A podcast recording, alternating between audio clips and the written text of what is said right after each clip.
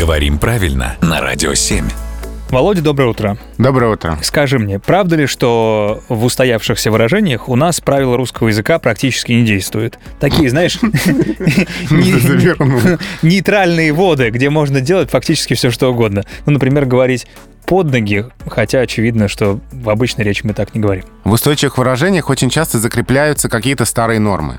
Поэтому не то, что правила не действуют. Я действуют, так надеялся. Да, да, да, действуют какие-то старые правила, которые уже для нормальной речи, для свободных сочетаний не действуют, а в устойчивых сочетаниях остались. И вот очень часто в таких устойчивых сочетаниях, если мы говорим о существительных с предлогами, ударение на предлоге.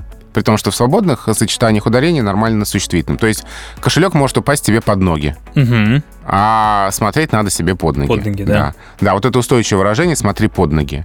Оно именно так произносится. Но все-таки надеюсь дожить до того момента, когда обнаружатся те самые нейтральные воды, где правила русского языка можно не соблюдать. Закажу себе круиз сразу. Спасибо, Володя.